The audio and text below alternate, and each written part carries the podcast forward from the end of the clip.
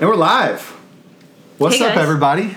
Hi. I'm, I'm here with Rachel Cook, gym member extraordinaire, extraordinary human, um, and the most consistent person I know. I was I was doing some um, statistics, and I can sort by um, number of total classes attended, Uh-huh. and then I can divide that by start day, and then get like average classes per week.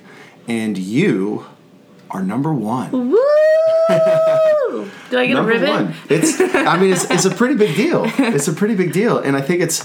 I think it's really cool because, like, I, I truly believe that that CrossFit works, and if you look at the most most consistent person in the gym, it obviously works, Yeah, right? I'd say so. Um, um, I, it's it's been it's been an evolution. I'd say, um, uh, at least for for CrossFit for me. Like I I started you know doing the three days a week and thinking you know you know three days a week that's three hours of fitness a week that's good for me. Yeah. Um, but then as I got more into it, um, you know, I was I was seeing results where I wanted to see in my in like my my fitness and health journey, but I wasn't necessarily seeing results in the gym. And it's not that I had specific goals. right. I, I had a you know a wish list, of course. For sure. Um, but you know i wanted to go to class every class a little bit better than the last one and you know i learned from the last class and you know applied that to the next one and you know soon three days a week became four days and then it became four days in gains club and then it became four days and just messing around at open gym on saturdays Yeah. and then you know i'm there pretty much all the time yeah. So, how did it? What, what's your fitness background? Like, where did where did the the journey start with Rachel? I, I did sports, you know, forever since I was, you know, young kid. The one that I stuck with the longest though was soccer, Yeah. um, and I played that through my adult life um, with rec league Right. and stuff. Um, what what was the highest level you played at growing up? Was it like college, high Um, school? I didn't play in college. Um, it was high school, but um, my travel league. I played it in a pretty competitive, Yeah. like nationally ranked league. Um, Right. I I broke my collarbone. Why? Yeah, and that's kind of when I Playing soccer? yeah playing soccer. How'd you do that? Yeah. Well, believe it or not, um, on my high school team, which was like my less, it was a, we were in competitive high school, but um, it's less competitive, of course, than my travel league. Yeah. Um, I I was the goalie. Probably the shortest goalie in the state. yeah. So uh, one game, I dove for the ball like off of someone's foot, and the way that I landed, it wasn't that I got kicked or anything crazy like that. I just Yeah. landed wrong and popped my collarbone. What? Yeah, That sucks. yeah. Um, and after that, uh, I was a much more timid soccer player. Hmm. Um, so I didn't, um, you know, I had to take like a season off, and, and I was used to, or maybe even two seasons, and I was used to playing year round. Like I Yeah. played indoor in the winter, I played high school and travel, you know, and so that, and coming back from that was, it was hard. I definitely wasn't playing goalie. I was always on the field. yeah. um, but yeah, so that that's my most that that's what kept me mostly physically active. Yeah. Um, well, it's amazing how hard it is to get back into something that you're doing at a really high level. Yeah. Like, it's really difficult to. I mean, I remember when I was swimming, I took. This sounds so crazy in, in hindsight. I took my seventh grade year off of swimming, okay? I was, however you are, like 11, 12. Yeah. Like, I took my seventh grade year off. I ran. It wasn't even like I just sat on the couch. Like no, my my seventh grade year, I was playing basketball and I ran track, and I wasn't swimming, and I was doing soccer. Yeah. And um, and then my eighth grade year, I was like, you know, I want to get back into swimming. And all the people, like all of my peers that I was, you know, at their level or maybe even a little better than, I was so far behind. yeah, they got so much better.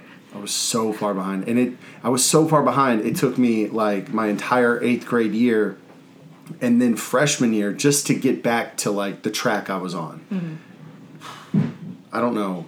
I, it seems like everybody everybody I've talked to who has like a, a really high performing sport, gymnastics, soccer, swimming, whatever, and then they get out of it, mm-hmm. like getting back into it is probably like the hardest the hardest thing. Yeah, it took me a while to ease back into it. Then then I was playing in like co-ed leagues, like mm. adult co-ed leagues.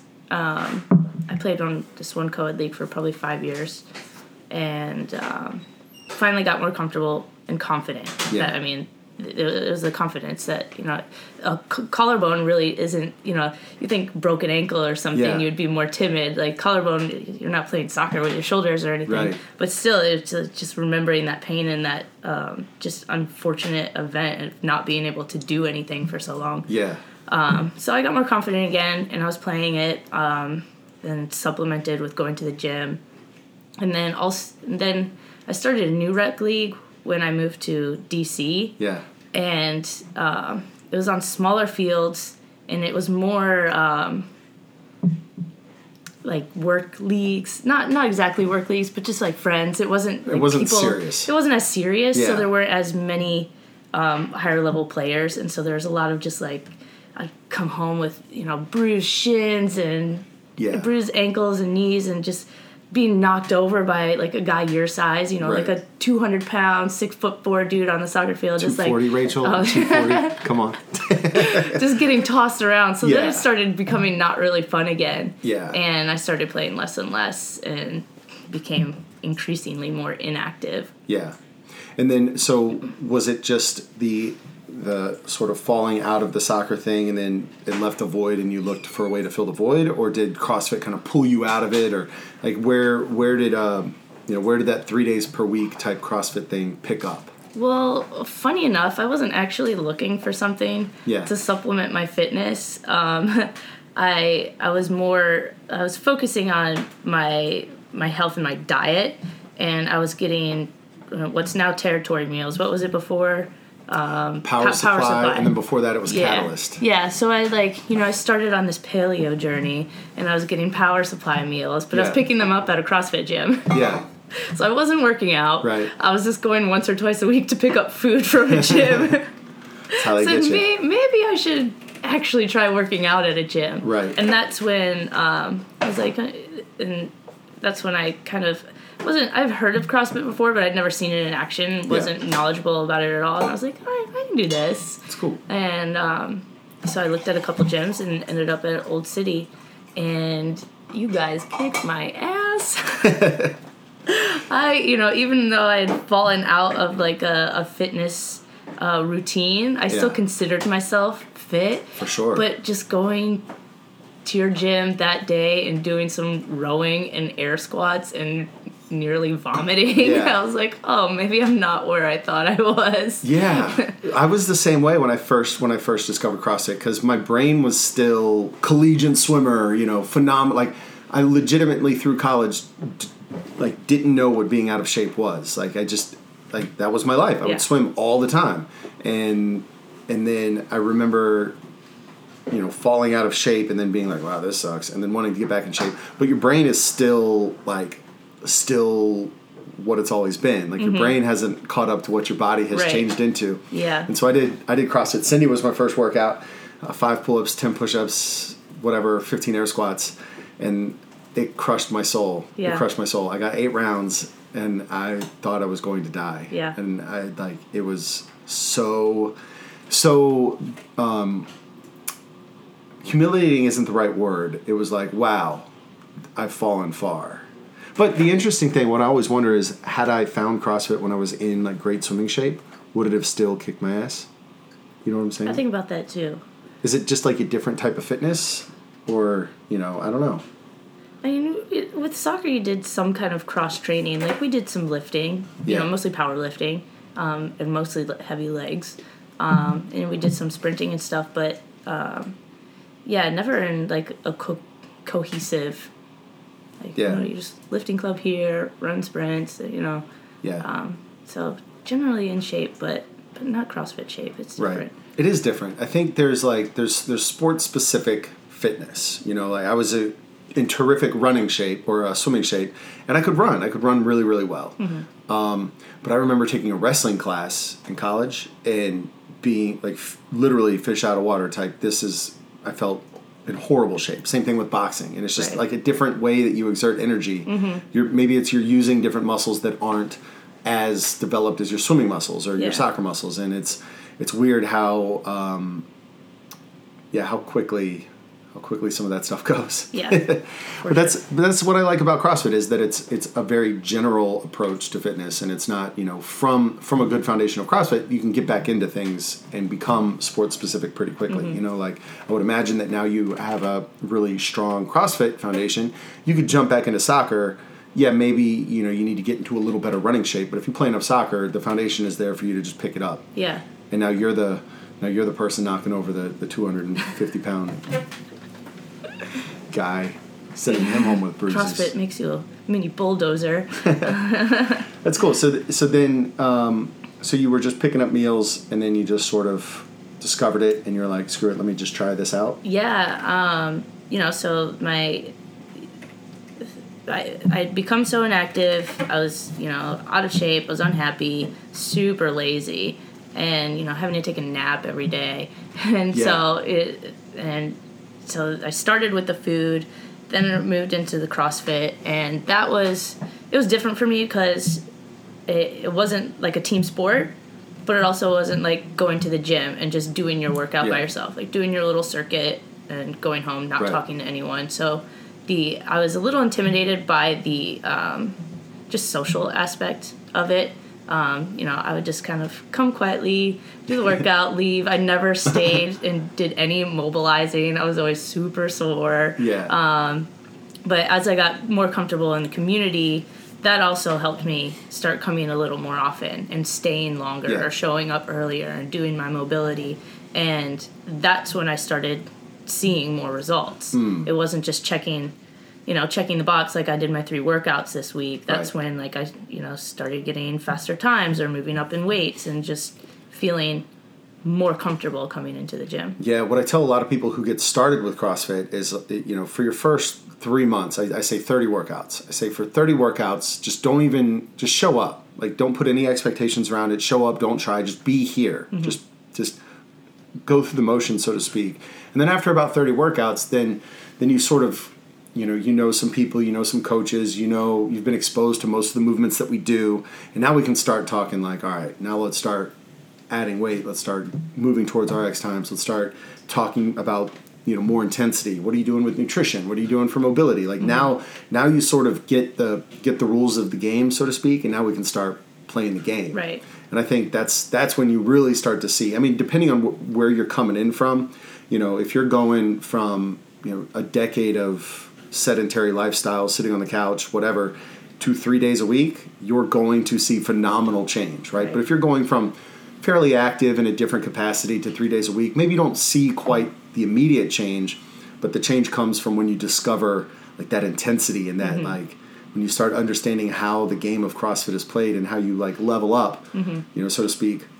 And I really like the idea that it is it's a group thing, but it's very individualized. Yeah. You know, I think that's that's cool because you can have a bad day and you can watch somebody else crush it and then leave feeling good. Right. You know, and vice versa. You know, and uh, I like that. I think that's Yeah. cool. I'm glad. I'm glad that y- that you connected with that too. Yeah, and and that's um, the, my theory that that consistency is a, a, an evolution um, applies to what you just said. Like show up for thirty days, like get it, make it part of your routine to be there three days a week or four days a week Right. or whatever fits within your schedule that you can stick to, and then once you're committed to that routine, then you're showing up and and being more um, you know, direct in your approach, Right. or you're setting specific goals. Yeah, it's it's it's like learning. It's like learning any new skill, right? If if you're gonna learn how to swim, you know, the first thing you need to do is take all of the complex movements of a swim stroke and make that the the swimming, right? Mm-hmm. Like I, I don't have to think about how my arm and my hip are connected when I swim. They're, they that's just swimming, right? Mm-hmm. And now I understand that. So now I can take that and train with that. So now I can look at something more complex or, you know, take the sport to a different level. But I can't I can't do that. I can't pile on the complexity into a weak foundation. And so I like the idea that um, you're starting Like the first challenge is to be consistent, to show up, to be there. Mm-hmm. And then once that becomes more or less automatic in your life, then you can start going, okay, well now that I can do this in my sleep, I can show up four four times a week in my sleep, not that big a deal. Well, clearly you're going to plateau unless you look for the next challenge. Right. And the next challenge is going to be maybe it's intensity, maybe it's diet, maybe it's the mobility piece, maybe it's the sleep and recovery piece. Like there's always another layer you can add onto it, and it's that layer that you add onto it that. Um, sorry, our TV got got crazy there for a second. And so I I think that that's a really a really smart thing. Like you're not trying to add 50,000 things onto your plate, Right. doing it perfectly for a week and then falling totally out of it. Right. I think that's cool. yeah, just starting. I mean, start you. Like I pick a slot. I could I could almost without fail to the five thirty p.m. class, Mm-hmm. right? Because I know that by the time I get off work and the five thirty class, there's not enough time there for me to get into anything or to get a phone call to, from someone Yeah. to say, "Hey, what are you doing? Like, Right. come meet me for happy hour or something." So I know that I won't be distracted in that time. And I can go to the 5:30 class. I can finish it. I can mobilize, and I can get home, still make it dinner and eat at a reasonable time. Yeah. So that's the class that makes that fits in that I can be consistent Right. with. Yeah. That's cool. One thing that you mentioned earlier that, that I found really interesting is this the or you know you mentioned that you started with nutrition and sort of nutrition was where it brought you into the fitness side of things. A lot of people, you know, everybody discovers the importance of nutrition at some point. You know, uh, for me, it was long after I, I spent my entire like collegiate career not even thinking twice about the idea that the pizza and coke that I was putting into my face was affecting my performance in the pool, right? I would I would kill for tenths of seconds of improvement over 9 months of training. Right. And never once did I think about the idea that a salad would fuel my performance more than half a pizza Right. that's crazy to me that I never made that connection. And now that, you know, with the CrossFit side of things, I see so like you know, I see the importance of nutrition. I mean, just just as being a coach, I see it in other people and I certainly see it myself.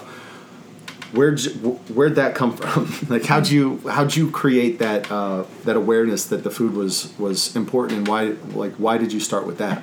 Um, I never, I didn't grow up or like ever really have bad eating habits. Um, indulged, of course, but I, I was, I, I brought up eating fairly healthy. But it was a friend of mine that um, he was he he had done like you know the 30 day sugar detox and um, you know done the paleo plan before and he was planning to go back on it and wanted a partner to do it with Yeah. him and i was like yeah sure why not and that's usually how i get like coaxed into diets like i even did that stupid lemon water cayenne Oh, no. thing Oh, no. for for a week and that was just miserable i was i was supplementing with protein shakes but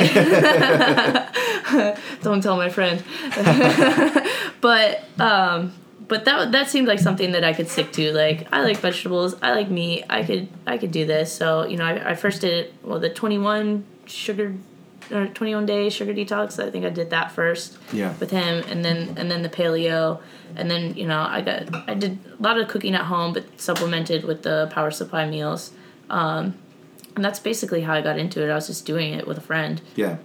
And your your primary focus initially, like you've mentioned the paleo thing for a while, what your primary focus initially sounds like was just cutting sugar out. Yeah, cutting sugar out. Yeah. Yeah. What'd you notice when you did that? Um. Yeah, I I always thought that, you know, sugar high. I thought that sugar gave you energy. Yeah. But then I realized, you know, every time I eat a bowl of ice cream, I fall asleep for three hours afterwards. like, I was like, this is actually putting me to sleep and making me more lazy. I thought sugar was supposed to fuel me, and it was just quite the opposite. Really? Yeah. Yeah. So when you when, when you started to cut sugar out, you noticed that you had you had more energy. energy. You Yeah. noticed that pretty pretty immediately. Yeah. Um, and also uh, skin and my allergies. I had really bad allergies too. So Yeah. like changing my um, changing my diet definitely helped that. Like I was dependent on a Zyrtec every day all year long. And then, you know, when it got bad, I would add like the nose sprays and or the cleaners and I was just, you know, I had asthma. It, it was it was super bad. Um, but once I started changing my diet, like cutting out dairy, um, grains, and sugar, um, I, I, I don't have to take those things anymore. Really? Like I still experience some allergy symptoms. Like Yeah. I'll get runny noses, I'll sneezes, and sometimes I'll have watery eyes, but never near the extent that I did before. Right. And So it, it sort of like creates a, a larger buffer between you and health. yeah, and it, it it just less about.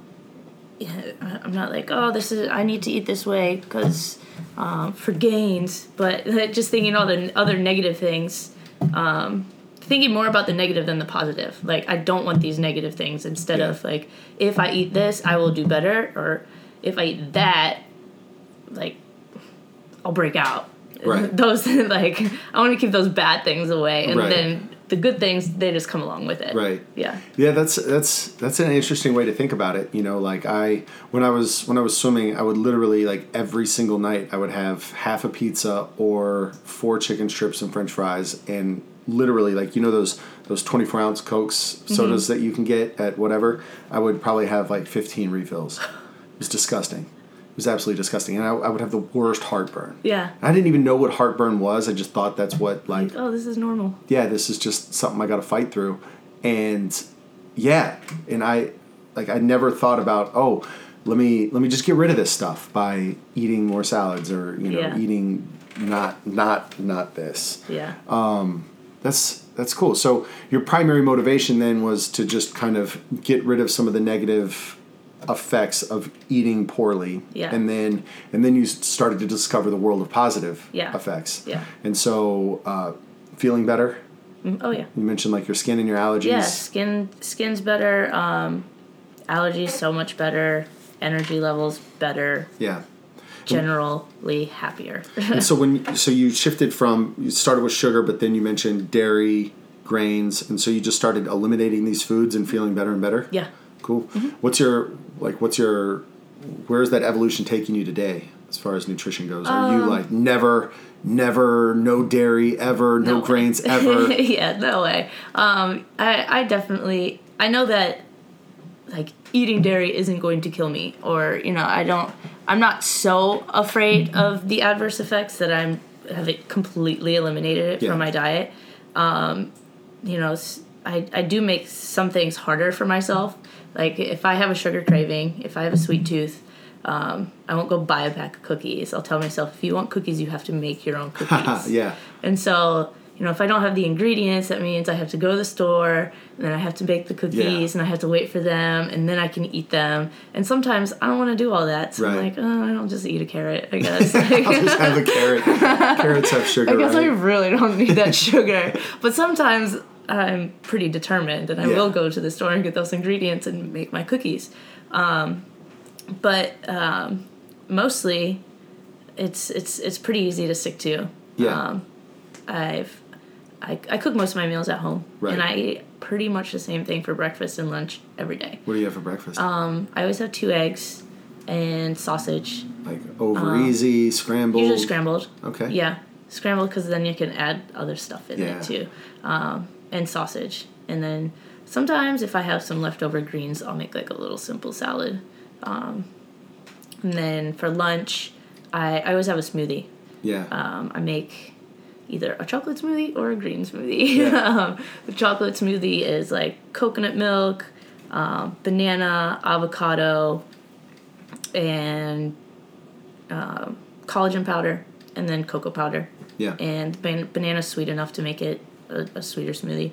And then the green smoothie is same base of coconut, coconut milk, um, banana, avocado, but then I put um, cucumbers and some greens and mint in it, and tastes tastes good. That's cool. Um, so yeah, every during the weekdays I have my eggs for breakfast and my smoothie for lunch. But then on the weekends, since I work out in the morning, I have my smoothie in the morning, and then I have eggs after my workout. nice. Yeah. That's awesome. and then dinner's just you just cook for yourself and just whatever Yeah. you know like Yeah. So I used to. Um, right now, I'm part of a farm share. Yeah. So I get some meat. I get my eggs, and I get all my produce from there. Um, and then the stuff that I don't get, that's not locally available, I'll go to the store and get. Um, so just usually meat and veggies. Sometimes not a very thoughtful meal. Sometimes it's just a meat and potato, or sometimes it's meat and a salad and this and that. Yeah. Um, kind of just whatever. I used to. I used to go to the grocery store every Sunday. This was before I was part of the farm share. I went to the grocery store every Sunday, and I went to Mom's. Part of the reason I went to Mom's because the Nike store was over there. But we all know how much I love Nike. Um, but I'd go to Mom's every Sunday, and for like eight straight weeks, my bill uh, or my receipt was within five dollars. So you just get the same. I'd thing. get the same thing Yeah. every week. And, you know, I'd run out at the same time. So I, I never was like, oh, I'm out of this. I can't make my smoothie. Or I don't ran out of eggs. Um, yeah, just buy the same thing all the time. With the with the dinner stuff, I'd mix it around. Of course, I wasn't eating exactly the same thing every day, but I don't really get bored. Yeah. It becomes more of like not just a necessity, but I, I don't have the cravings to have you know this go out and try this new fancy meal, uh, you know, Right. a new Italian restaurant or whatever. Yeah. Um, I'd rather just kind of make it at home, be satisfied, and move on. yeah, I think if food has a certain level of goodness, Yeah. it doesn't need to be significantly more good than that. Yeah. Right? Like it just Right. needs to be, I don't, I don't even want to say edible, but like good. Right. Like if you can make good quality food Yeah. taste good, then yeah, it's nice occasionally to go out and have, you know, a chef inspired sure. menu that Instagram worthy. yeah, it just knocks your socks off. That's cool, but Yeah. like, most you don't need that every day. Right. especially if you just learn a few like basic cooking skills Mm-hmm. you know i think that's such an important thing i got my cooking education from alton brown have you heard of alton no. brown good eats oh Uh-huh. man it was on uh, it was on uh, the food network Yeah. and i remember so i never cooked growing up like I, I swam i ate and then i went to the naval academy and we talked about that pizza and soda that was my life and i graduated and I was eating out all the time because it was the first time I was making real money. And then I quickly realized how expensive eating out all the time is, and I had no money. Yeah. and I, I called my mom and I was like, "Mom, how do you, how do you cook?" like I literally had no idea. She was like, "Get chicken breasts, put them in the oven."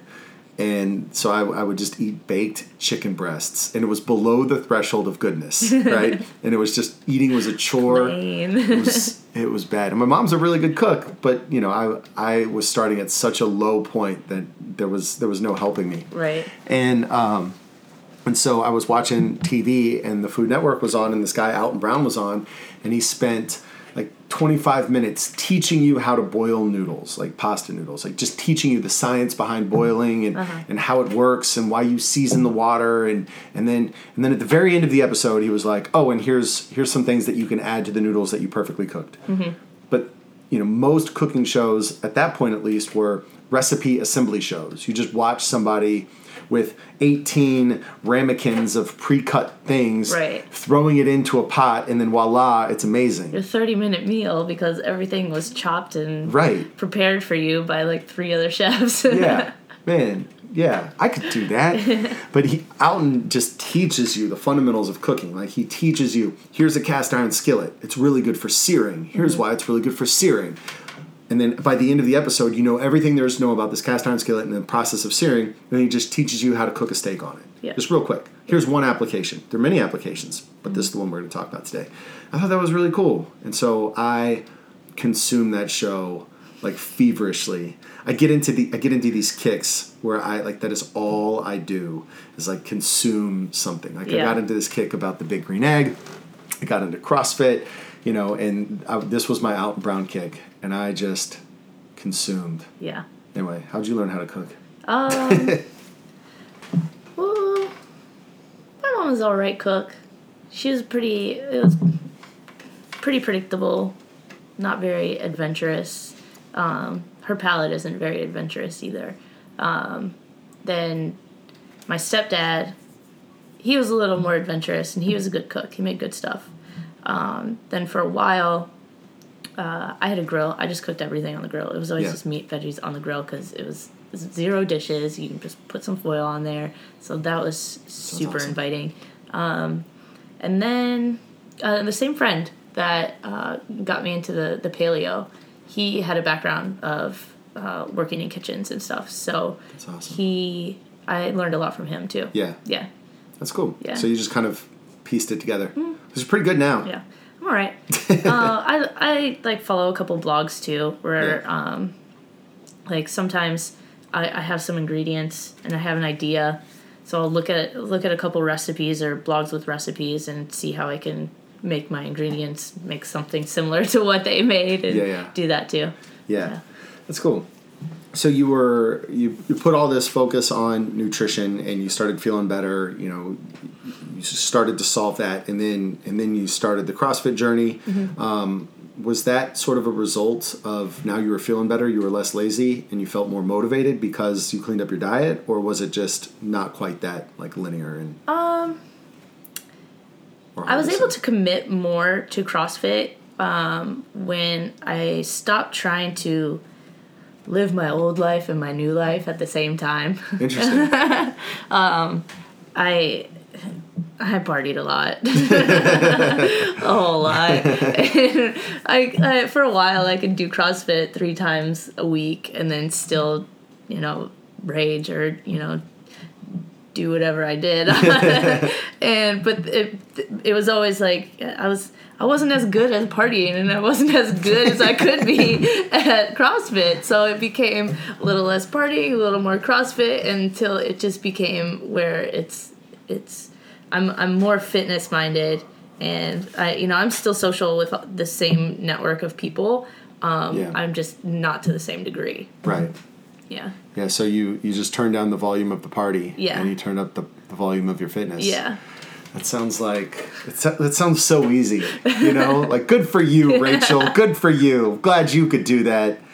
Um, but it also sounds like you didn't do that overnight, No, certainly not. and it was just one small step towards fitness, and then that small step of fitness, like towards fitness, removed a little step, or you know, moved you in the opposite direction from from the party, so yeah. to speak. Yeah. And so just each step that brought you closer to fitness. Now, two years later, you're looking back and you're like, holy cow, Yeah. I'm totally different. Right, totally different. I was just Yeah. looking at my driver's license the other day, and I look totally different. Ju- and, ju- and that's just my face. Really? You know, I just had this like round, like pudgy face. And now it's a face made of steel Yes. and toughness. Oh, that's. I mean, it makes sense when you Yeah. when you focus on your health. You, I mean, you're going to look healthier. You're going to Yeah. look different. Um, that's that's really fascinating. Man, I'm I'm trying to think of like how in my life I can I can learn from you. Because I'm I'm I'm pretty similar. You know, like the the the yo-yo lifestyle of being in the Navy and like we would be in port for two months, we'd be out at sea for two months, and we'd mm-hmm. come back in port, and then we'd go back out to sea, and like it doesn't take very long for your life to just turn into we got back let's you know let's go out let's party we're celebrating being back on land this is great and you know like that goes for you know a day then eventually it grows like a week and then before you know it like it just never ends and then you're no you're no longer partying the fact that you're in in port you're getting ready for the fact that you're leaving mm-hmm. you know and so it's now now instead of hey we just got back it's like hey we're leaving in two weeks this is the second to last weekend we have for a few months let's go out Yeah. and then like over time that just takes over your life and that that becomes kind of what your life is you know? I think i think if you don't have if you don't like if you're not specifically focused on health the natural default is to deteriorate into unhealth. Like i think Right. unhealth is the default solution mm-hmm. because it takes it takes an active application to be healthy right? It's really easy to eat ice cream and donuts. It's real easy. Really easy. but it's really hard to you know cook a sugar-free you know lifestyle for you know 80% of your life. Mm-hmm. Like that takes a lot of intentionality and focus. Right. even just cooking dinner every night like Yeah. that takes a lot of effort. You got to go to the store you got to plan ahead mm-hmm. you got to whatever and it's not just ordering a pizza when you get hungry. Mm-hmm. And so i think um, for me personally like what my story was like is just first becoming aware of where my life isn't where i want it and then taking slow and deliberate actions to make improvements in that area. Yeah, it definitely takes some patience. And I mean, if you're a person that is um, fueled by instant gratification, it's going to be much harder to stay consistent. Uh, because in today's world, you can get pretty much anything. Like you said, you're hungry, I order pizza. right But if you make cooking dinner a part of your routine, whether whether it's you know a paleo dinner or just your mac and cheese. But if you commit to making your dinner um, at home every night, then it becomes easier to make the slight changes to a Yeah. more healthier, wholesome meal. I'm gonna put chicken in the mac and cheese. Right. And then I'm gonna make just cheesy chicken. and then I'm gonna make chicken with no cheese Yeah. and no mac. Right. And then I'm gonna like, damn it, I want mac and cheese and then order a pizza. yeah, no, I, I like the I like the idea that you sort of you create a routine and through that routine you work on improving the routine. You Mm-hmm. know, like like let's move towards a healthier direction and then let's work on refining that healthier direction to something that's more optimal, right? Right. Like instead of drinking a six pack every night, well why don't, you know, I really like tortilla chips. So instead of beer, I'll you know, get a bag of tortilla chips and salsa. Right. And that'll be my reward after a hard day instead of, you know, a six pack or Mm-hmm. whatever. Then once once I've sort of dehabitized, uh, habitualized, whatever, whenever the the beer after the, the coaching stops becoming a habit and now the chips and salsa is a habit, well, let's come home and just have a giant salad with, you know, some croutons Right. or something and then get rid of the croutons. And then improve the, the dressing quality. Yeah. Yeah. and then I'm Rachel. That's cool. So, um, what else? What else do you do? Um, right now, Nothing. nothing. I'm at the gym all the time. You see that? Yeah. but it has it has been um where, where was i going with this i like that it's I, I like having the gym as part of um just part of my routine yeah. and then um it helps to be m- it helps me motivate me to be, be more active. Like if i'm gonna put this much work into a one hour class every day but then sit on the couch for the rest of the day hmm. like what was that one hour worth? So then i try to like if, if i'm gonna put in that much effort to you know be good at crossfit for an hour i I, I want to like continue that high, right? Yeah. I, I, I want to like go for a walk if it's nice outside, or, or a bike ride, or or do something active and social, not Yeah. just you know go home and turn on the TV. yeah.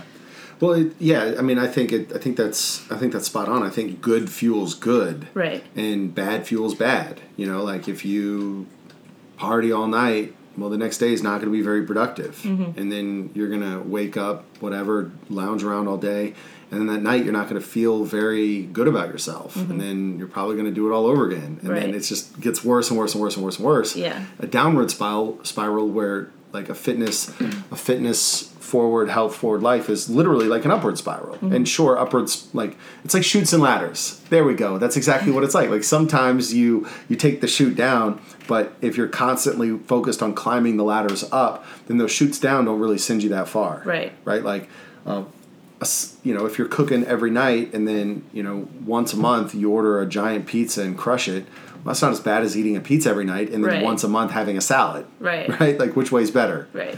and yeah I, I, I really i really like the idea of like jocko willink big navy seal guy i talk about him all the time he's, he's my new favorite uh, person he's uh, he talks about being on, on the path Yeah. and he's like, the path is waking up and working out. And the path is, you know, once you work out, then you want to eat right. And the path is, you know, getting things done and moving forward. And, you know, it's always about staying on the path. And if you step off the path, that's all right. You're just one step away from being back on the path. Right. And you shouldn't let one step off the path totally derail the idea that you're walking down this path. Yeah. Yeah. It's different than you know taking that step back rather than um, intentionally planning. Like I th- you'll see in my the early days when I was in CrossFit, I never worked out on Monday, so I always worked out Tuesday, Thursday, Friday because I just had such crazy messy weekends. There was no freaking way that I was going to work out on Monday. Yeah. Um, so I was enabling that partying because I knew that I wasn't going to work out on Monday. But if I made myself work out on Monday, I knew I'd have to take it easier. Right. So, and you know, the same thing. I don't I don't eat a healthy dinner so I can eat a bowl of ice cream afterwards. Right. But if you know I do have a craving uh, uh, of sometime, I will I will go get my sugar, or Yeah. you know I will have the chips or you know I will go out to eat. Um, there there you know can be exceptions, but I don't try to plan those exceptions. Right. Like eat healthy during the week and binge on the weekends. Right. So you don't you- you're not um, you don't follow the, the the strict like the weekend like you're 80-20. You know, like I I I stay on the path. Sunday dinner through Friday lunch, and then the weekends I can eat whatever I want. Yeah, no, I, yeah, I think that's because that's setting that's consistently doing a bad thing, Hmm. and so c- consistent bad things add up just like consistent good things. So if you're binging every weekend, that's binging every weekend. Right. You're you're planning that into your schedule. So you just you you allow yourself the ability to enjoy life, have Right. a bowl of ice cream, go Sure. out with friends, drinks, whatever. But you're constantly trying to um, improve the overall health of like the week to Yeah. week, the day to day, and you're not like eagerly awaiting the one day where you can crush three pizzas and a pint of ice cream. Right. Yeah. And I, yeah, yeah, it's, I follow a pretty um, strict routine, but I'm not strictly adhering to it all the time. Yeah, for sure. um, I'm more I I'm more into being spontaneous, like you know on a Saturday afternoon, someone saying let's you know go out and have a couple of cocktails, or um, you know doing something, going out to eat for um, you know in the middle of the week randomly. Um, doing something more spontaneous than that than than planning. Like oh, I am going to do this on this weekend, and Right. you know my diet's not going to matter, and I'm not going to do any fitness Um, that just kind of makes it easier. Yeah, yeah, and it, you gotta like you gotta give yourself the room. You know, if if if if you put all the pressure on you to be perfect and to never eat sugar again for the rest of your life, then having a little bit of sugar from time to time is going to feel like an epic failure, Right. as opposed to a conscious decision. Yeah. like I'm a big believer in knowing what's what's healthy and what's not healthy, right? And then I enter unhealthy things with the full awareness that I'm taking a chute and I'm not climbing a ladder, Right. right? I think Right. one of the biggest problems comes when we're thinking we're climbing the ladder, but we're really taking the chute, right? Mm-hmm. Like we're going down instead of going up, and we think we're going up. You know, I think that's when things start to get really bad when you're just unaware of how unhealthy you're being. You know, Mm-hmm. like I was unaware. I guess if I would have thought about it, I would have realized that pizza and Coke isn't the best option. But in my brain, it was rationalized by the fact that I can't be unhealthy when I'm working out five hours a day. Right. It's not possible. Right. But you can be unhealthy in that scenario. I was super unhealthy, right? And I think knowing that when you have that pizza or you have that beer, you have the cocktails, you're prioritizing enjoyment of life, which is a super important thing to have mm-hmm. over like optimal health, mm-hmm. right? But you have to enjoy life to be healthy too, you Right. know? So I do think that there's that there's a balance and I think if if you get too stuck in any one mindset, you're not you're not I mean, who am I to tell you who if you're doing life right? you know, like in my opinion, in my opinion, I, I really like that idea of of you know everything in moderation, including moderation. You know, Right. like and then just constantly work on improving your routines and making your routines better so that your life is better. Mm-hmm. And I love that. Yeah. I think it's really it's a it's a cool story because I, I when I first found CrossFit, that's when I was first introduced to the idea that like food is food is your fuel. Right. And I remember doing a a zone challenge. Basically, like it was you pick paleo or you pick zone, and, and you can do either one. And I remember buying like Clif bars and granola and like all these things that you know maybe aren't the the healthiest thing for like optimal living, but were way better than what I was mm-hmm. eating. And I remember like having my whole kitchen and like really being focused on it. And that lasted for about a week. And that was great. and then I was back to what I what I do. You know, Yeah. like I eat Mexican food, I eat chips and and like margaritas. but slowly over time, like one week of healthy, you know, quote unquote, maybe not even quotes, like one week of healthy living mm-hmm. turns into being able to do that for a month with maybe, you know, relapses that are only a week apart, you know, and then it turns into, oh yeah, well the default of what I do is cook, you know, mm-hmm. meats, vegetables, nuts and seeds, Yeah. some fruit, little starch, no sugar every day. I read this thing. It, it, you know it doesn't uh, it doesn't have to just apply to food or even to fitness. I read this thing earlier about um, this guy gave this example of reading 30 minutes a day. Like Yeah. if you're if you're reading like a, a business book or like a self development book, 30 minutes a day, um, you know, over a week, that's three and a half hours.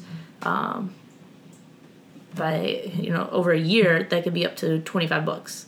You know, but say you take a holiday or you know you skip a couple of days of reading, um, cut that down to 15 books. If you're reading 15 books in a year of you know self development or a business book, like You're boom. Yeah. You, you know so much more than you did at the beginning of the year. Right. And that's just 30 minutes a day. right. And that's what I talk. I talk to a lot of people about. Obviously, fitness with the gym. I have a lot of conversations around fitness and how to improve yourself. And you know, I'm not sitting here telling people how to live because I've got it all figured out. I'm, you know, probably more on the other end of the spectrum. Like I failed in more ways than people can possibly imagine. So I have a lot of experience on that side of the fitness equation. But one of the one of the things I like to talk about is the gym. You know, if if all you're doing towards like advancing your health is three hours a week, well, a week has 168 hours. It's 168 hours of working on your health, and if you're only focused on three of those hours, you're going nowhere, mm-hmm. nowhere, because three hours is not enough, Right. right? But if you're focused on sleep, well, that's eight mm-hmm. hours a day that can prepare you for 16 hours a day. And if you're focused on your nutrition, well, maybe that two hour nap now becomes productive time because you don't need that nap. Or you just feel better so you can get more done in the hours that you have. And if you focus on your health, well, then that makes you feel better for the way that you perform. And there's this book, um, oh, what's it called? Forget the name of it. Um, it's by this guy Franklin, I think. Anyway, the idea is like the concept of the book is that there's areas in your life that affect other areas of your life. And if you focus on those areas, you know, kind of in blind obsession and, and make a big improvement in your relationships or in mm-hmm. your communication, then now your relationships are better, you know, at home, with your friends, and with your family, with your coworkers. Now all of your relationships are better, and those better relationships create more improvement to your life. If you focus on sales, for example, not only can you be better in business, but you can also be better in the way that you communicate because you understand human psychology a little better and you understand how to get your point across more clearly. And you know, you can focus on all of these areas in your life kind of independent of each other, but then if you improve this area, it's going to affect another area, which is going to affect another area, and then you're constantly working on building yourself up as a as a human. The last safe investment. That's the Okay, name I've of heard it. of that one, yeah. Yeah, and the last safe investment is investing in yourself, right? Like improve myself in these focused areas, and then the effects of that are going to be compounded so significantly through the course of my life that I can't even comprehend how to compare that to buying three dollars of Coke stock. Right. Or if you're going to take like a thousand dollar, if you have a thousand dollars to spend, is it better spent on Bitcoin or is it better spent on a relationship course to improve your communication? Right. I don't know. Like maybe in 20 years I can tell you the answer to that. but, you know, probably probably improving yourself. Right. And I think that's kind of the theme of what we've been talking about. Figure out a way that you can improve yourself and then figure out a plan to do that. Mm-hmm. Boom. I need to read that book. I gave it to somebody. I, ha- I had two copies at some point, and now I have no copies. So there's two people I know who have that book. If you have that book, give it back to me. or give it to me. Yeah, give it to Rachel. Yeah, it's uh, it's it's it's a it's a good it's it's one of those books that you read and you feel like you are like you knew the answer. Like Yeah. it wasn't there wasn't an aha moment in the book, but the book kind of gives you permission to do things that you think like oh yeah, I should I should probably do that. Right. You know, it wasn't like wow, I just like gr- like gravity exists or you know like I don't know, one of those like physics aha things that's like whoa, I didn't realize that I don't know. it's ridiculous. Um. What what so what where in your life are you focused on improvement now? Like what's the you know, what's the next what's the next challenge or do you feel like you get to a place and you just enjoy that place for a while? Um.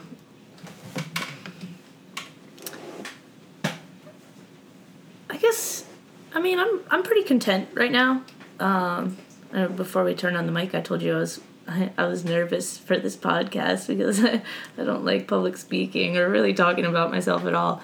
Um, but I, I have an interview coming up at work, so that's something I'm. This is something that I'm trying to improve on as well. Yeah. Is it for like a promotion or Yeah, it's for a promotion. like a big time promotion? Yeah. So what? Um, yeah. What's what's the interview like? Do you have any idea? Um, well, the, what makes it difficult for me is it's basically I'm applying for the job that for the work that I'm already doing. Hmm. They're just trying to sh- I'm trying to get shored up on the cash, right? Yeah. Um, they they put a lot of responsibilities on me, but it's it's not matching um, the pay. So they're but because it's government, they have to advertise the job, and I have to compete for the job. So you know I have to interview for it, and I I did one of these like two years ago, and um, I bombed the interview. Yeah. and it's because I was it, I was I was talking to my peers, and it was about work that I do with them. So in my mind, I'm like, you, you already know what I do, guys. Like, wh- why are you asking me all these difficult, long-winded questions? Yeah. Um, but so I'm just trying to get more familiar speaking about what I do rather than you know depending on someone else knowing what I do or knowing the value that I give to the you know Yeah. to the team. I think a lot of that is just detaching yourself from what it is that you're doing to appreciate the value of what it is that you do. Right. I think a lot of us just we go through our daily routines and either you know we don't have someone in our life who appreciates the value like mm-hmm. maybe you know you don't have a boss you don't have peers that appreciate the value and, and communicate their appreciation to you mm-hmm. enough to like knock you into realizing that or you don't detach and make that same realization you Right. know? I mean the same thing happens you know i would imagine a lot in life you know? Like juliana cooks dinner a lot and she cleans the house a lot and i need to be constantly aware that that's a lot of work and that work requires gratitude. Thank mm-hmm. you so much for doing that today. That was that was wonderful. I really appreciate it. And i think taking time to appreciate the work of other people is super important the same way it is to take time to take a big step back and appreciate what you've done you know and just reflect on what you've done. There's you know all these books um, I- have this this journal that i that i don't use but i should use. I should start using again. But i used it for a while and it was really good. It's called the five minute journal and it forces you to do a daily reflection. It forces you to to set goals for the day in the morning and then at night did I achieve my goals and reflect on what did I accomplish today that was awesome? Like, Yeah. What did I do today that was great? And it just makes you think about your day. It's like, all right, well, even if my day was I cooked dinner and I didn't eat sugar for dinner, that, that's a huge win. Celebrate that. Yeah.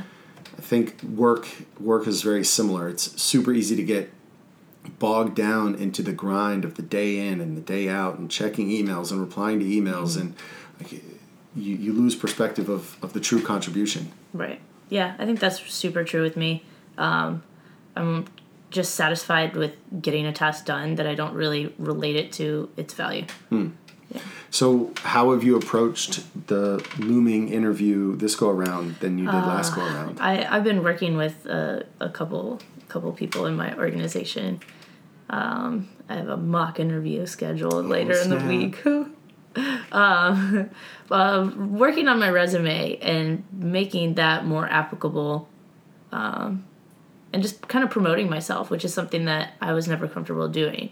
Yeah. Um, um, you know, I always talk about, you know, how I help or or you know uh, what I did as part of a team, but I never say like this is what I did specifically, and this is um, you know how I improved something or I came up or developed this idea.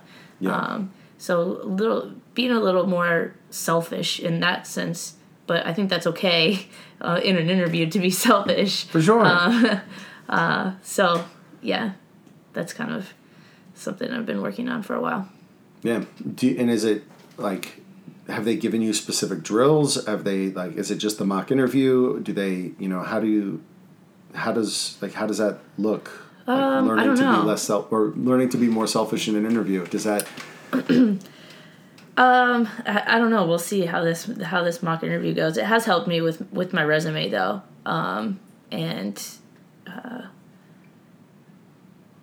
it, it's helped me see more of the value of what I do Yeah. rather than just a, a, a checklist. And you know, um, I do get a lot of kudos, but I I don't relate to them. I was like, Yeah. oh great, they I got a, I got a pat on the back, and I'm satisfied with that. Yeah. Um, I think the I think the process of like constantly trying to improve yourself is a valuable process that that or that might prove to be valuable in an interview, right? Mm-hmm. Because a lot of a lot of interviewing is just trying to see how a person, you know, I don't know, communicates, right? Like, what's your biggest weakness? Mm-hmm. It doesn't really matter what you say. It's can you articulate something and not come across as you know, like somebody, you know, like the Michael Scott answer, like my or Dwight Schrute or whatever. Like, my biggest weakness is my work ethic and and how committed I am to the cause and mm-hmm. how great I am at all my work. And sometimes, like, all right, that's kind of silly. Yeah. Um, but if you really know yourself and if you're really trying to improve yourself, then that's the easiest answer in the world. You mm-hmm. know, like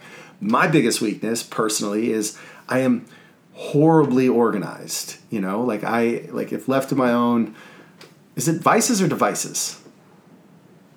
Left to my own devices. Devices. Left to my own vices. Left to my own vices, I drink all the time. Left to my own devices, I play video games way too much. Either way, left to my own, am like my own desires. I I don't like being tied to a schedule. I don't like being you know doing all the paperwork and doing all the formal things. But because I'm aware of the fact that my tendency is to not do those things, then mm-hmm. I can guard around it.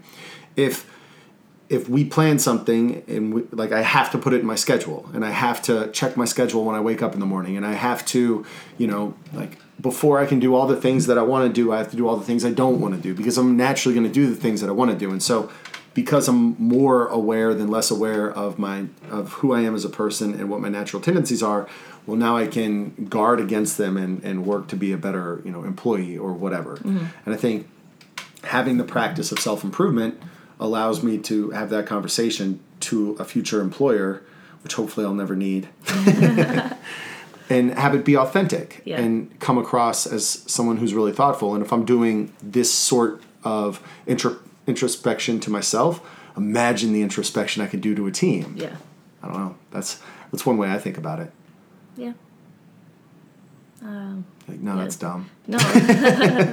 no, I was just like you know thinking about my weakness and you know those kind of communications are my weakness. I can write a bomb email, but if I was saying that same thing over the phone to someone, I would be all over the place. Yeah. Yeah. Well, I think you're. I think we we talked about personality types. I was on a big personality kick for a while. I'm an ENFP.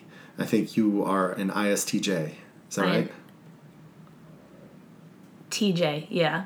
I've done the test multiple times, and it's either it's it's always been NJ or TJ. Okay. Yeah, it's that that's the only one that's shifted. NJ or TJ or it's SJ or TJ. INF. Oh It's no, it's E- INFJ. Oh yeah, F or T. F or T. Yeah, okay. F or T, But yeah. it's IN. IN. Always IN. IN and always F. Or Always no, T. always J. Always J. Duh. INJ. One, two, and three are always, always I, the same. And J. Yes. Yeah.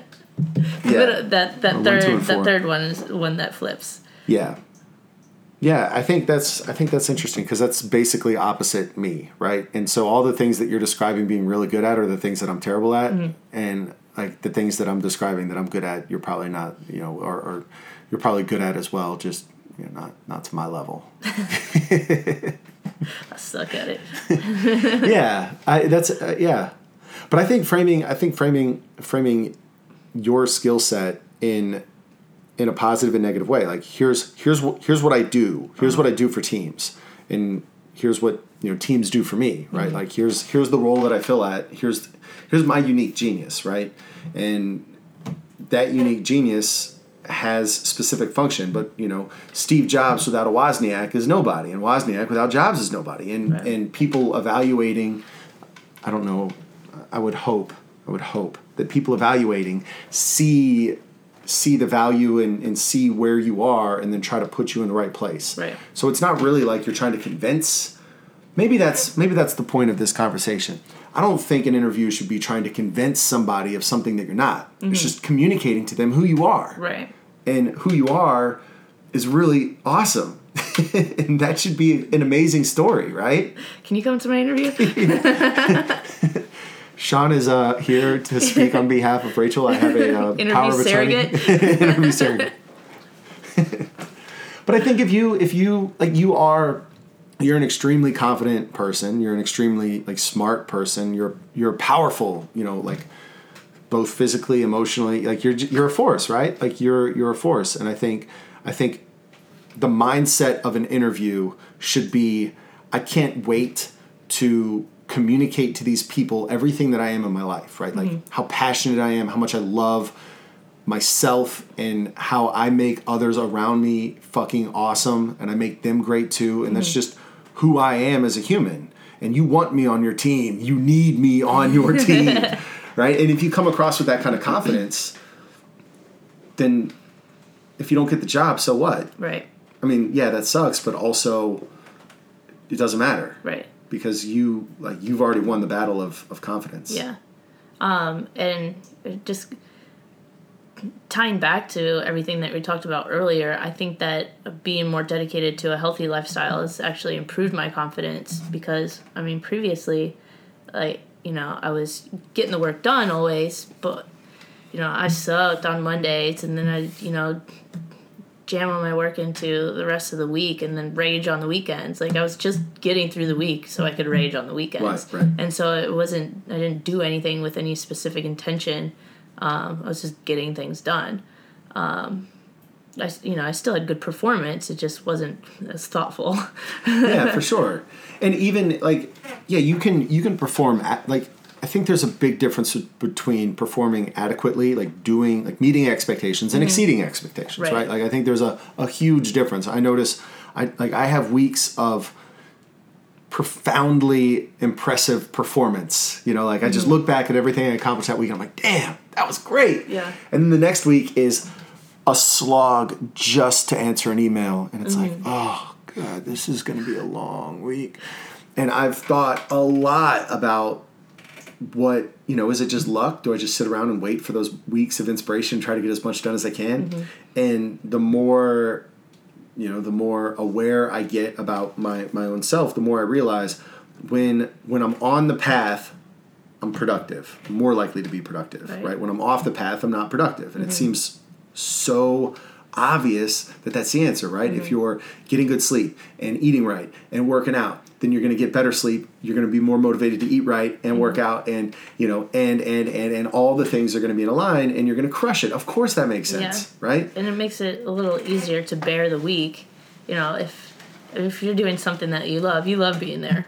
Um, if you do something that, I mean, it's more than just paying the bills for me, but it's it's not like a passion of mine. the- You know, the work that I do, but um, you know, if it's not such a miserable week, you know, it's not such a struggle to go from the weekend. It's easier to get through the week, right and it's it's not it's then it just becomes oh 40 hours in a week. That's that's hardly anything. Right, and I I would imagine because I mean I've I've certainly been there too. It's like when when you're waiting for the weekend, every weekend becomes this cherished gem Yeah. to optimize and to get everything out of that weekend as you can. Right. And it just you know like working out on a weekend like that doesn't happen. That's not fun.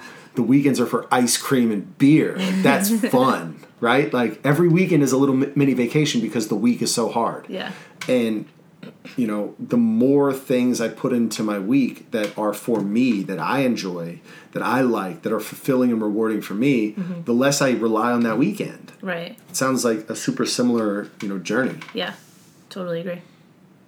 we figured it out Got we it. figured life out Yeah.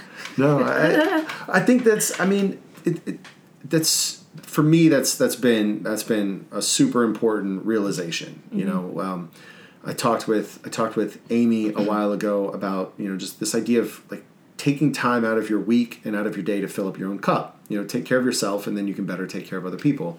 And i'm certainly no expert at, at that but it's like it's a journey and it's something that if you're constantly working on improving then that's going to be better than than just Right. giving up and saying like screw it. Um, i can't do this. Yeah.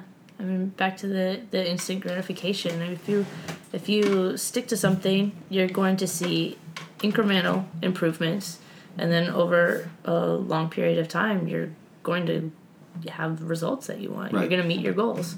yeah yeah it's like reading reading 30 minutes a day. Eventually, you, you knock out 15 books. I think a lot of people sit down and they go, Well, I can't read 15 books, so I'm not even going to read 30 minutes a day. Right. They get so overwhelmed by the end result that they can't or they don't take the 30 minutes a day steps. Mm-hmm. Or they just hate reading 30 minutes a day, and that is a chore. That is such a chore. Mm-hmm. And instead of learning to enjoy reading 30 minutes a day, instead of approaching it like, how can I learn to enjoy this healthy thing for me to do, they just grit and bear it and they do it, but eventually they they fall off the wagon. Right. Like if you're if you're trying to get more healthy and you want to eat more healthy and every time you eat a salad it's like pulling teeth, well that's not going to be sustainable, mm-hmm. right? We need to figure out the way that you can make a change in your life that's enjoyable, that you don't mind that much. Mm-hmm. And then make another iteration of improvement. Right. You know, fitness. Do you hate working out? Well, why? Let's let's get to the root cause of why you hate working out. Do you are like do you just hate sweating? Do you hate pushing yourself hard? Do you have like low self-confidence? Do you think that you're not good enough? Like let's figure out the root cause of why it is you don't like working out. And let's work on fixing that. Right. Right? Do you you know and then or or from the other perspective like i think that's the perspective that you were talking about like focus on the negatives and i don't want i don't want the skin problems i don't want to feel lazy i don't want this so i'm going to work on the good things Yeah. or sometimes you can be pulled into something from the other direction like i really enjoy one component of this Yeah. and we can stress that part way more than the other thing you know Yeah. like i don't like i, I want to work out i want to get in better shape but i just like i don't really communicate with people i enjoy being around ever in my life because i'm surrounded by people i don't like at my work and um, whatever i'm single or i hate my wife. No, no, i don't. But like maybe maybe you live with roommates you don't like. Maybe you're at work with people you don't like and you just want to be around people you like. Cool. Hey i'm here for the community. I don't really care. Like i just want to be here every day because i enjoy these people. Right. well that's a healthier habit. So show up and don't work that hard you Yeah, know just show up. just show up right move yourself in the right direction and i think you're going to be better served for it Yep. Agreed. agreed um, do you read 30 minutes a day Uh, no, I'm more of a binge reader. yeah I'll not read for a little while and then I'll read a couple books straight yeah and then not read for a little while. Um, but when I do read, it's, it's something that I enjoy reading, but it's something that I haven't made part of my routine. So Yeah. I I could probably easily read 30 minutes a day because I like reading. yeah i realized i realized i don't like reading but i love having read Okay. Yeah, I don't know. I just feel like oh, I I've been in like books on tape have changed my life and podcasts. Yeah. Yeah. Like I I can do those. I can crush a book on tape, but if, to read the same book would take me 8 times as long. Right.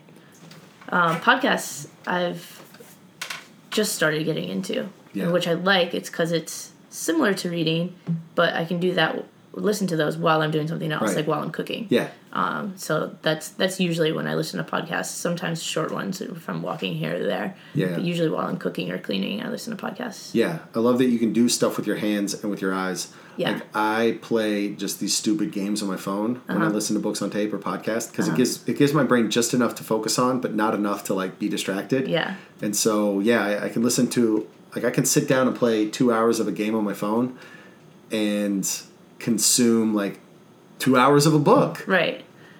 It's great. Mm-hmm. It's a win-win. I get I get to play all these silly games that are completely worthless, and then make them valuable. Right. Yeah.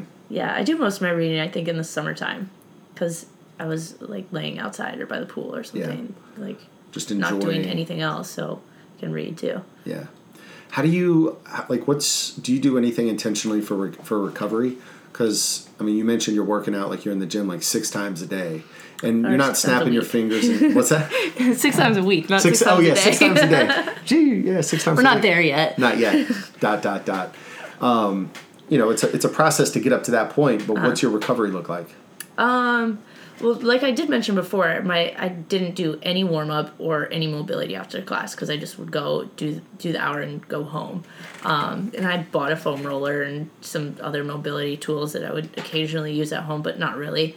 Um, then when we when we moved to the gym, the bigger gym, I was, I I we the time slot changed, but I kept coming at five o'clock Ah, instead yeah. of five thirty. Right. And so I like built that into my routine so that I had thirty minutes of you know mobility for, before class, and then I would you know stay however long after class. Um, but other than that, recovery, I I try not to go home and sit down. Um, I you know I cook. I'll walk my dog. I'll clean. Um, I'll do as many things as I can before I like relax for the night. Yeah. Um, rather than just you know making a quick dinner, sitting in front of the TV and chilling. Yeah. I so, sometimes I'm pretty good at stay, staying hydrated. Um, I take some vitamins and stuff, but the stuff that I take I- it's not really with the intention of Im- improving. It's really it's it's it's separate from like my fitness. I feel I I supplement with things that I know I'm not getting in my diet or Yeah. like um, I have like f- family issues of um, like diabetes and thyroid disorders and stuff like that. So I try to get the right vitamins and minerals to kind of manage certain levels. Yeah. Yeah. So I don't not too much intentional recovery stuff. Right. Just general. Don't be sedentary. Yeah, it sounds like it's all that uh, that TTS is really what's uh, what's Yeah. Mm-hmm. making that breakthrough. A time to spare. No, it really has. Um, and you know, the first six months, I was you know super sore all the time. I had some shoulder issues for a while, and it was obviously corrected when I just spent some more time on mobility. Yeah, I I say this to people, and it sounds so it sounds so counterintuitive, but I I, I really believe it. Like when when your body starts to break down, I'm not talking about ACL tear type injuries, right? I'm talking like oh my shoulder's starting to hurt, my knees are kind of nagging me, my back is hurting. That's an that that's your body's early warning system telling you like there is something going on here that you need to address before this becomes an injury. Mm-hmm. That's a good thing, Right. You know, like a little bit of shoulder pain here. That's a good thing because it forces it forces you to like to detach and to analyze and figure out what's causing that to happen. Is your back hurting because your back is you know broken or because your hips are broken or because your shoulders are broken? You know, like let's let's take this opportunity of feeling pain and get to the root cause of it and improve yourself so that not only this pain doesn't come back but also any future issues of that movement dysfunction or that movement pattern that you've created has also been corrected Right. you know and i think so many people they get that initial shoulder pain and they're like ah crossfit crossfit's dangerous Right. crossfit hurt me it's like well yeah i guess technically you know but anytime you move your body is an opportunity to i mean the safest thing you can do each and every day is to sit on your couch but even that'll kill you Right. 50 years It's not later that safe. um, I was having a conversation with someone earlier this week about, um, well, going back to how I played soccer. I was like getting injured all the time. Um, you know, whether it just be bumps and bruises or you know, like legit, I fractured my ankle because someone kicked me so hard. Um, so you know that sucked. CrossFit has such a bad reputation of being dangerous, but it's actually a super controlled environment. Yeah. I, I joke with people that it's the laboratory, right? Like the most dangerous thing that you can do is not have any formal lifting training and then help your friend move really heavy things out of their apartment. If, if, if you were never taught how to deadlift from the most controlled you know environment ever like a straight barbell with very precise and predictable weights Yeah. with a coach watching your every form and technique well i mean that's like it's it's a saying that that you know Aaron and I picked at the very beginning. You know, preparing you for life, and it was you know, sure it was it works right Yeah. it works, but it's it's gotten more like it's gotten a deeper and deeper level of meaning to me. Mm-hmm. You know, every year that we've done the gym, because for me. Like being prepared for life is like you come in the laboratory and you prepare your body so that you can go out in life and, and use it, right? Maybe you're using it for sports, maybe you're using it to help your friends move, maybe, you know, who knows what it's for, but if your if your body isn't prepared, then it's gonna be it's gonna be broken in the wild, Right. right? And yeah, I, I I call the gym the laboratory. I agree with you. Yeah. It's it's where you go to learn, right? Like you learn how to take care of your body. You learn, okay, now you know how to fix a shoulder problem, right? Right. When your shoulder starts to feel a certain way, you have the tools, like you know how to maintain your body, Mm-hmm. right? You know how to get stronger. You know how to get more flexible. You know how to eat right. You know all of these things. And I'm not saying that like Old City is the, the person, you know, the gym responsible for teaching all these things, but it it it creates an environment of people who are all wanting to learn these things. And everybody's on their own different path towards, you know, improving, you know, uh, the, the fitness journey or f- further along on the path, right? Yeah. And I, I love being surrounded by people like if I'm if I'm here, I love I love being able to look at, you know, like a Rachel or Kayla and be like, damn, like that's where I could be if if I follow, you know, if I walk along this path for, for long enough. And I love, you know, being able to look at, you know, someone who's not, f- you know, as far along in the path. Like, look, if you all you have to do is walk. If you walk, like we're gonna climb this mountain. It's gonna be awesome Yeah. but don't you know like yeah you have the goal of the mountain but just worry about the next step like let's let's talk about reading for the next 30 minutes you know let's show up be consistent and then before you know it two years later you're standing on the top of everest like whoa Yeah. it's kind of cool Yeah. Goes It by works. fast. yeah. Uh, just gotta be patient. yeah another way i like to think about it is be like imagine being like if, if you're if you're thinking about getting started on something imagine that you started it a year ago and then how would you feel you know Yeah. like I just started um, I just started jujitsu and I think about it like I've been thinking about doing this for like two years and I just did it I was like man if I would have done it two years ago I'd already be a blue belt Yeah. I'd be so cool Yeah. ah I think about that too. Like, if I, you know, found CrossFit earlier, maybe I'd have a muscle up by now. yeah but I mean it's it's like it's really important. If you want if you want to improve your life you got to move. You got to take action. Yeah. and the, the by taking action you're going to improve your position. Even if you weaken your position you're going to realize oh that's not the direction i want to go. I got to go mm-hmm. this way right, Right. like you got to move got to start taking action Yeah. And it helps you be more mindful um, outside of the gym. If you're, you know, if you're putting in the effort inside the gym, you're gonna want that, those successes there to be echoed outside of the gym as well. And so you'll make small corrections, like, um, like for me when I when I work, I work, you know, at a computer, so I could sit hours, you know, eight hours straight and just do that. But you know, I, I get up every 30 minutes or so, walk around, drink my water, um, stand and work for a little while. Because I know that if I sit and don't move all day, when I get up and I go to that class, it's going to suck. My hips are going to hurt. I'm just not going to have as, as great of a workout. And then I won't leave as satisfied as I could have. Yeah. With making tiny adjustments like standing up and stretching my legs throughout the day. yeah i was working in a cubicle i would every hour on the hour i would do the couch stretch two minutes each side mm-hmm. that's a lot of stretching Yeah. that's a lot of stretching and sometimes you just got to be the weird guy in the office who stretches Yeah. out of a foam roller out of a lacrosse ball would do the couch stretch And that's a tiny commitment. Just like reading 30 hours, or 30 minutes a day. Like, you Yeah. know, two minutes of stretching a day. yeah Two minutes. it's amazing how like how small steps make huge difference over time i mean that's really and then the way that you approach the, the idea of taking these small steps is put them into a routine and mm-hmm. then just execute your routine Yeah.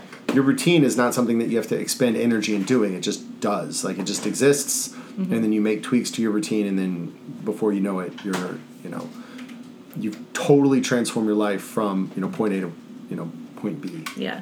i think that's super cool Yeah. And if, if, if they're part of your routine, you, you don't even think about it. So you have nothing to complain about. Like, no one complains about, like, oh, I had to brush my teeth this morning. No, it's pretty Yeah. routine. You do it every morning. yeah That takes a couple minutes. You can do a couple minutes of something else that's healthy or, you know, positive as well. right cool Yeah. what else you got Mm, what do you have? I don't know. I, I, I think I, I, I, I imparted all my wisdom. I think. well, maybe there'll be a part two. it better be a part two. Um, sweet. Thanks for your time. Thanks for having me. Yeah, this was awesome. Cool.